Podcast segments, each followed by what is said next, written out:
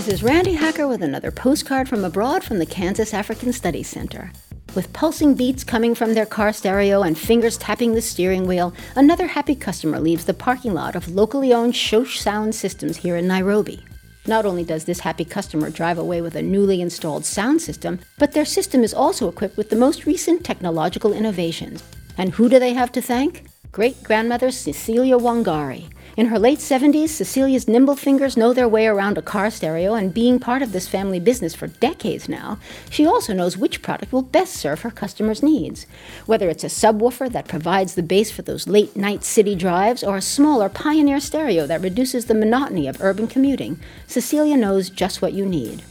Her judgment is sound. With thanks to Elene Cloete for this text from the Kansas African Studies Center, this is Randi Hacker. Wish you were here.